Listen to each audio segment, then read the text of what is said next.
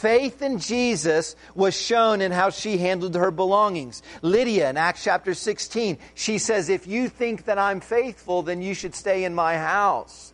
In other words, if you think I'm full of faith, if you really think I believe in Jesus, that will be shown in me opening up my house to you. God's generous gift of salvation through his Son makes every recipient of that gift generous. Chapter 4, verse 32 The full number of believers were of one heart and soul. We've heard that kind of language applied to marriage, one flesh. I do think God wants us to believe in the church. We belong to one another.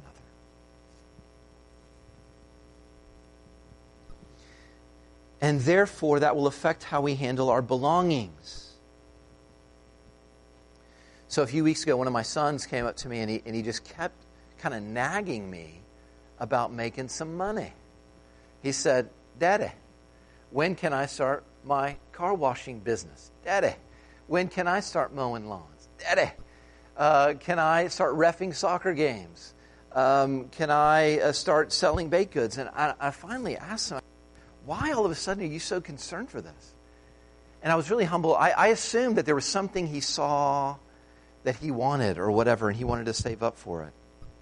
I was really humbled that he then let me know that he had overheard me and Kelly in conversations where we said we, would, we were probably going to need to replace my car soon. And, and so he has this mentality I belong to you.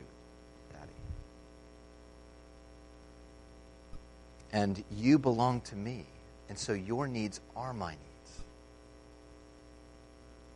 Love does this. Love moves us to give. And a sign that we know the love of God is that we have this mindset. That we have this mindset when you think of those things that belong to you. This doesn't belong to me. I belong to them and they belong to me. So that we look at one another and we say, Your need is not your problem. I will not leave you. I will not forsake you. You will never have to carry anything by yourself. This is the beauty of the gospel. It's true, it's powerful. God's promises to his people are experienced through his people. When God makes promises to his people, he means to fulfill those promises through his people. We see still as part of a summary of verses 32 through 35 that when you have no owners, when you have a mindset of there's, there's no owners, then that leads to none needy. No owners leads to none needy. We are to have one mindset, one heart, one soul, one mindset. It's more than a mindset. It's more than a mindset. When it comes down to it, what they actually do with what belongs to them is they have everything in common.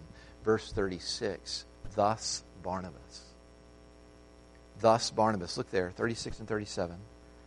And this could be kind of a, a, summary phrase for just how all the Christians dealt with their belongings. Barnabas brought to them what belonged to him. He brought to them what belonged to him. Barnabas then is just this one example of the full number of Christians. I think um, uh, he, is, he is kind of set out for us as an example because he's going to be really important in the rest of the stories. He's, we're introduced to this important guy who, who's going to go on, and, and, and we're going to continue to see evidence that he really is a, a, a believer, an exemplary believer. Now, the next example is Ananias and Sapphira. And, and they don't approach their belongings in the way that the full number approaches their belongings, which the point is they're not in that number they're not in that number. So I, when I heard that phrase, I couldn't help but think of that song. uh, oh, how I want to be in that number when the saints go marching in. And they're not in that number. Anyone who lives and, and believes like Ananias and Sapphira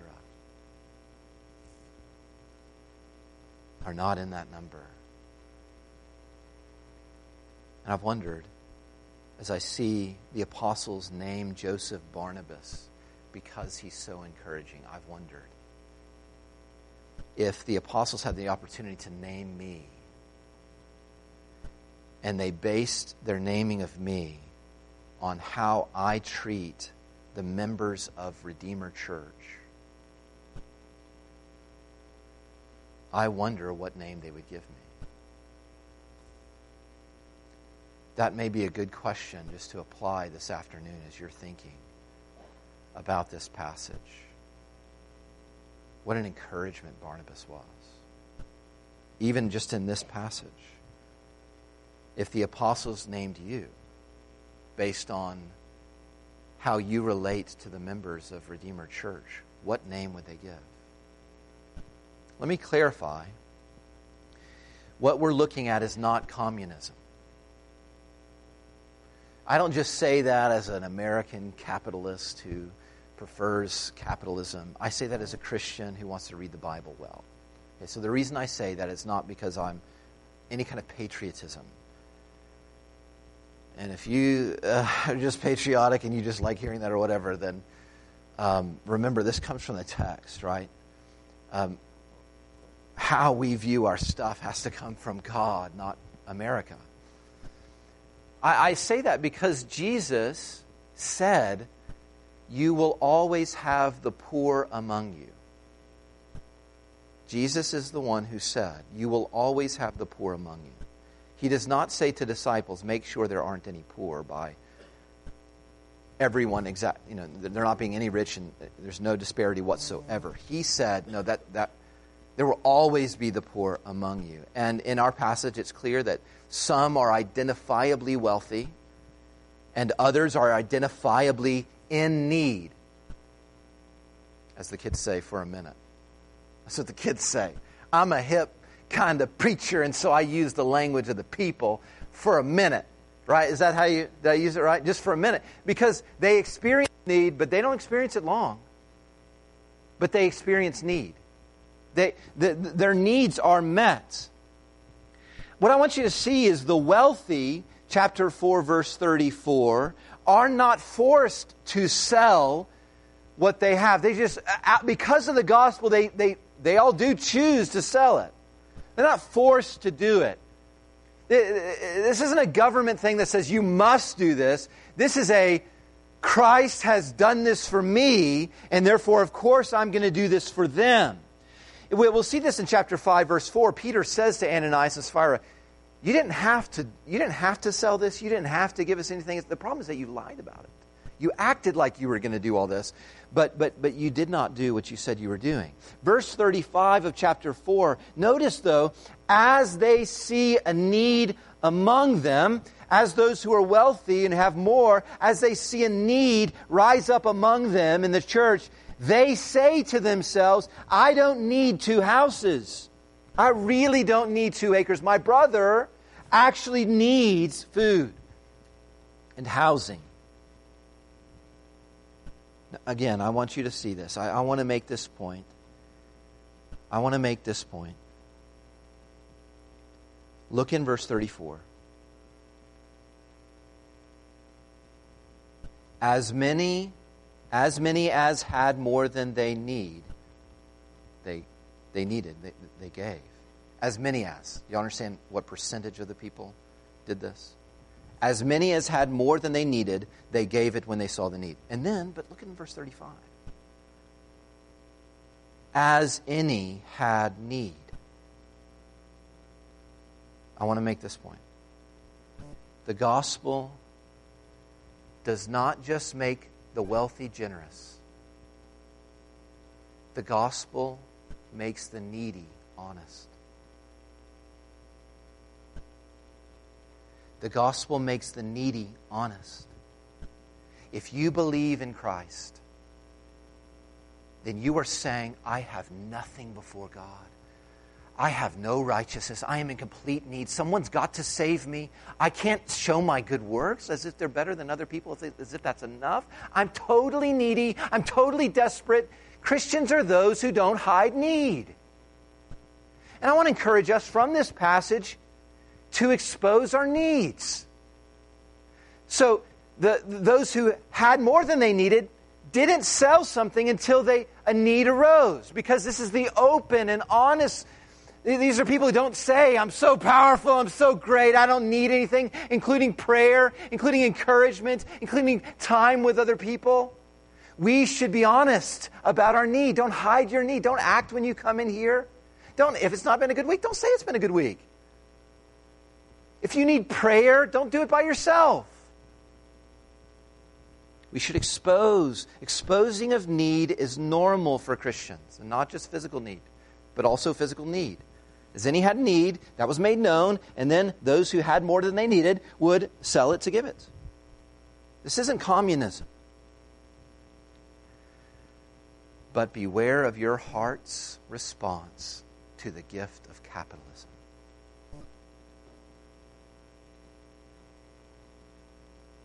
Beware and be wise.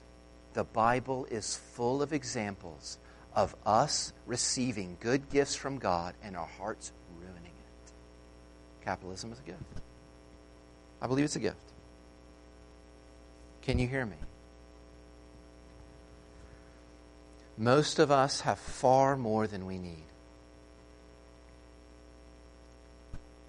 And just because we live in the kind of country where we can keep it,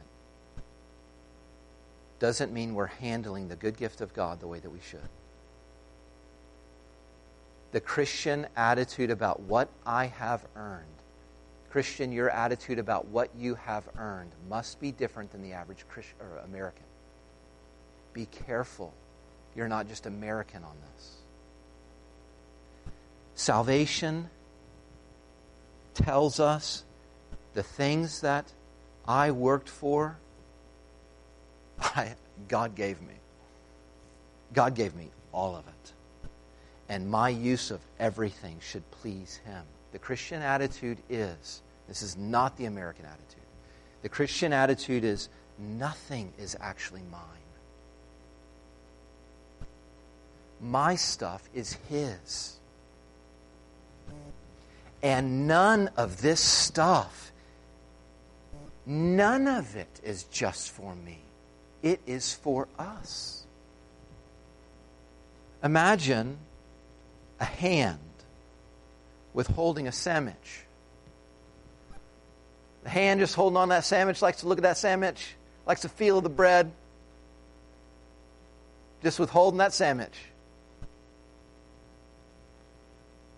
God put the sandwich in the hand for the nutrition of the whole body. If that hand keeps on holding that sandwich, that hand's going to be a skeleton.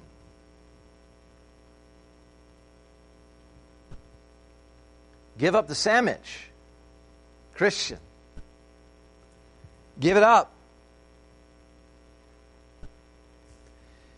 Can you believe that God has always intended that what He entrusted to you would not be consumed by you? Consumed, like all of it all of it just for you? Do you believe that you are in possession of things that God has actually always intended for that needy brother or sister who is among you? The stomach is not the only one who benefits from the sandwich. The hand needs that sandwich not to be held. This kind of life that they're living it gives life not just to the poor, it gives life to all who are in Christ. And it then spreads the gospel, chapter 6, verse 1, uh, day by day, more and more being saved because all of a sudden the world sees something different. Different than the American, natural, worldly handling of belongings. They see, my God, look at what Christ has done. To loosen that hand. What power there is in the gospel. And then more want to be a part of that. I wonder if you can accept this truth that it's good for you. If you're someone, you're, all someone. Even if we're not talking about money, every one of you has more than you need of things. Can you believe that the mindset and a, and a, and a lifestyle that, that lives this out is good for you? I know m- many of you do believe that. Many of you have modeled this for me. Even in the last couple weeks since we've been back from sabbatical, I've seen several of you just in my own life meet needs. I've seen over the years, I've seen you embrace and live this out. And if, if God's word falls upon you this morning and it sounds right and it sounds like uh, you just want to do more of this, then you should be encouraged that the gospel is something you cherish and that that is a gift of, of God, that He is at work in your heart. You should be encouraged in the faith if, you, if you're drawn to this kind of life. Barnabas brought to them what belonged to him. Did you see three times we have this phrase? Verse 35, verse 37, chapter 5, verse 2. They laid it at the apostles' feet. They laid it at the he brought to them what belonged to him. I, I think there's a principle here that ministers, like in verse 33, who are devoted to the gospel, devoted to spreading the kingdom of Christ, they are worthy of being entrusted with these resources. So, little heads up, some of you know this, but um, there's a couple new fixtures that I would like to see in this room that we're moving in the direction of having in this room. One would be a crown back here. Um, uh, the crown, as you see uh, in, in, in, the logo, that the reason we took on that logo is because it's the crown of thorns that's become the crown of glory. So it has the cross and the resurrection both in there. So it's a richer gospel. We would love, we would love there. Um, that'd be one thing we would like to see happen in uh, this room. There's another thing. Uh, I wonder if Kenny could bring in the box. We, are uh, thinking about br- putting a box. Ahead and bring the box, Kenny. It's a bring to them what belonged to you box. Um, so this is my idea that we would have a box up here. I know y'all have more than you need. So I'm thinking you can just lay it all at my feet every Sunday morning. Not really. We're not going to bring the box. I'm serious about the crown, but not the box. Uh, I do. I do. Kenny's just standing back there. He hates not being there for me. And uh, where's the box? You tell me where it is. I'll bring it right up. Right there, he's got it. Um, just bring all you. I know y'all have stuff you don't need. Lay it at my feet. Uh, pray for the elders of this church. Pray for the elders of this church. That we might have this kind of faithfulness with the gospel. That we might be trustworthy. I think by God's grace, I'll just say it for Mickey. I think he is. Uh, I think he's, he is out in Cooper. But that our, our spending of the church's resources would, would do this, would spread the testimony of Christ. I want to listen again to that ancient conversation. Son, your righteousness is for them, and their debt is for you.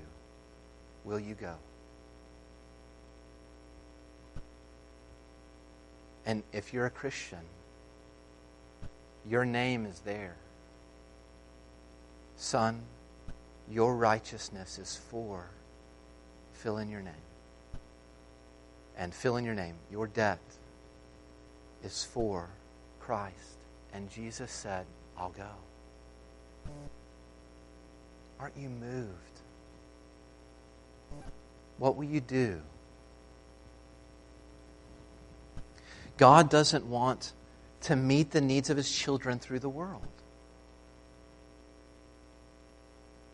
He doesn't want to meet the, the needs of his children through the welfare system, even through loving but godless family members. Not, not, not, not, not through some government system that's better than some, whatever. Those things are gifts. I think he's using them, but they're not replacements. And this gets really practical. It was really practical for them. Whether you and I will live this out will become evident or not in what we do when these people have a need. Now, when these people have a need, I'm not saying you should feel guilty if you can't meet that need. Not everyone is called to meet every need. But, but, but he said none, none were in need for verse 34 those who can meet the need did meet the need. I'm not saying you can meet every need. Know, every person can meet every need, but those who can meet the need did meet the need. What do you have? Notice I didn't ask you if you have a lot.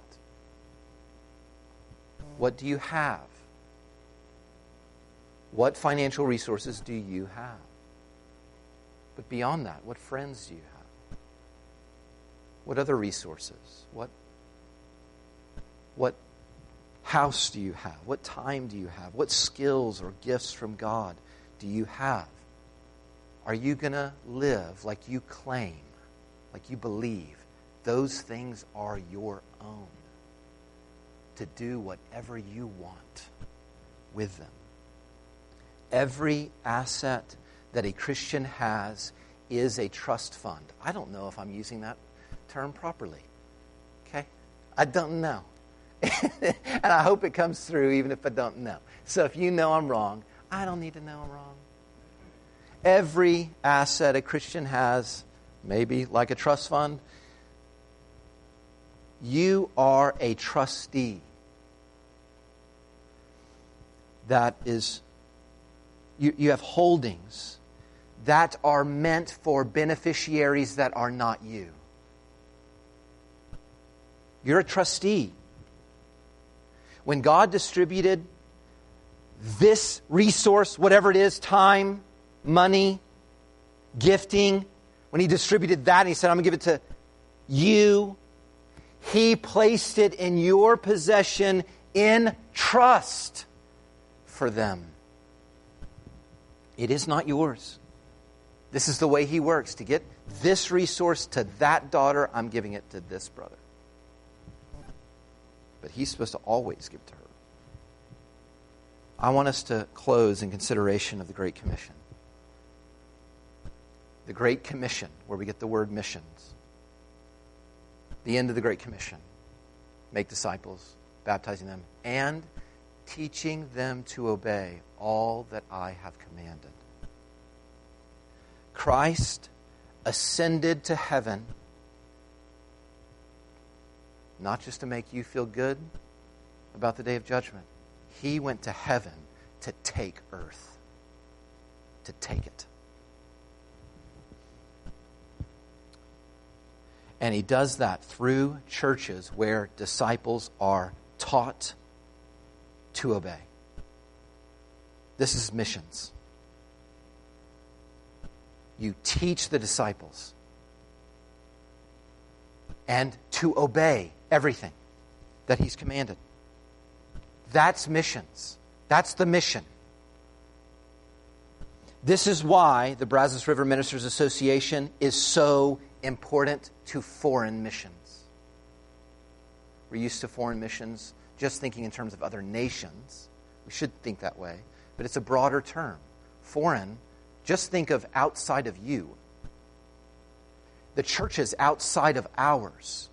We've been given a heart from the gospel that is concerned that those churches teach their members everything that Christ has commanded, but then also hold each other accountable and help them to obey all that Christ has commanded, because that's what it means to be a disciple. This is why Simeon Trust, going to train pastors who preach in churches, how to train and handle the word well is right at the heart of foreign missions.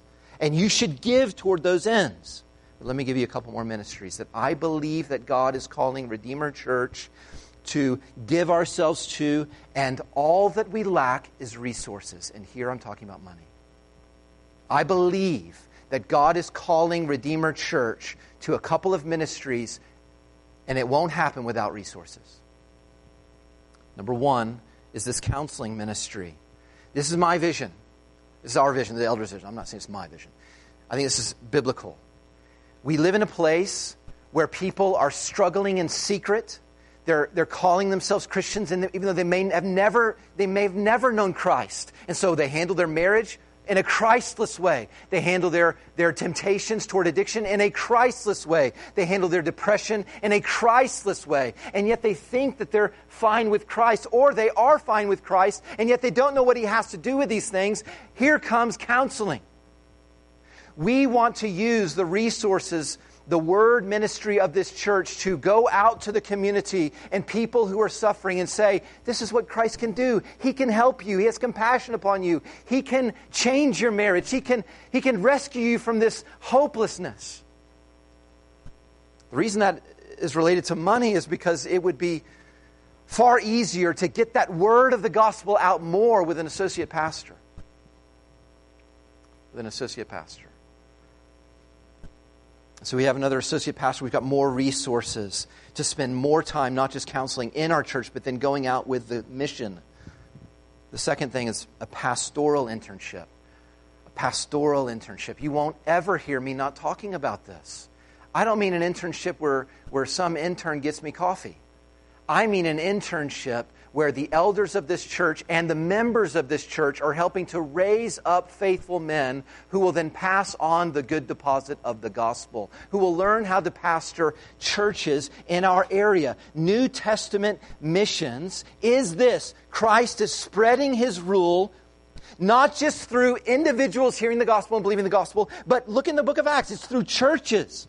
So, whenever you are asked to send money overseas, I'm not saying you shouldn't send money overseas, but whenever you're asked to send money overseas, do not forget that there's a real need for a pure church in Bryson and in Breckenridge and in Jacksboro and in Albany. And money given toward that, training up pastors who might go then pastor in those areas, that is better than sending money for water. It is, as John Piper said. I'm about, yeah, we, Christians should be about relieving the needs of people, especially spiritual needs. And so a faithful church is even more important than building the building where they would meet in. Amen? Thank you. Y'all just want me to finish, and I'm about to finish. Now, I don't want to ask for a special offering for those things.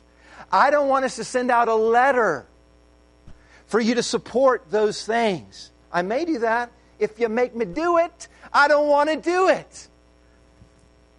Because, here's the truth for the believer, for the believer, every dollar is already designated.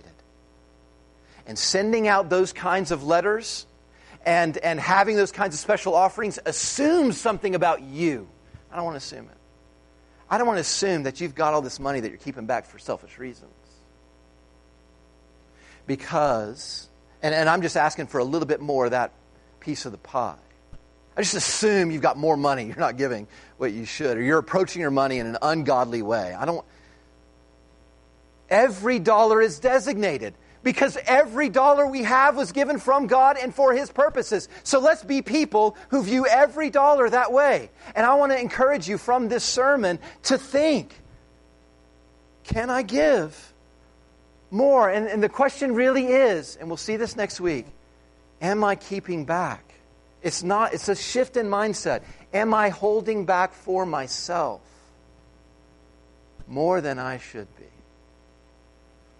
My hope is that the Lord would use this so that we can see the gospel go out and more would be saved and more would be sanctified. What we believe is evident in what we do with our belongings. Oh God, we pray that you would help us to see the truth of this that your gospel would so affect us that we would say, My belongings are for my fellow brothers and sisters, and they're not just for me. No, we pray that this, any change would not be motivated by guilt. We pray that it would all be motivated by the gospel. We pray that we would be a church that really believes this and that really believes that none of the dollars are just mine to do whatever I please with. They're all for your pleasure, and you've told us what pleases you. And that's the spread of the fame of your Son and the rescue of more sinners. And they're not just sinners in Asia, they're sinners in our county and the surrounding counties who need the gospel. So, God, would you use us to give it to them? And we ask all this in the name of Jesus. Amen.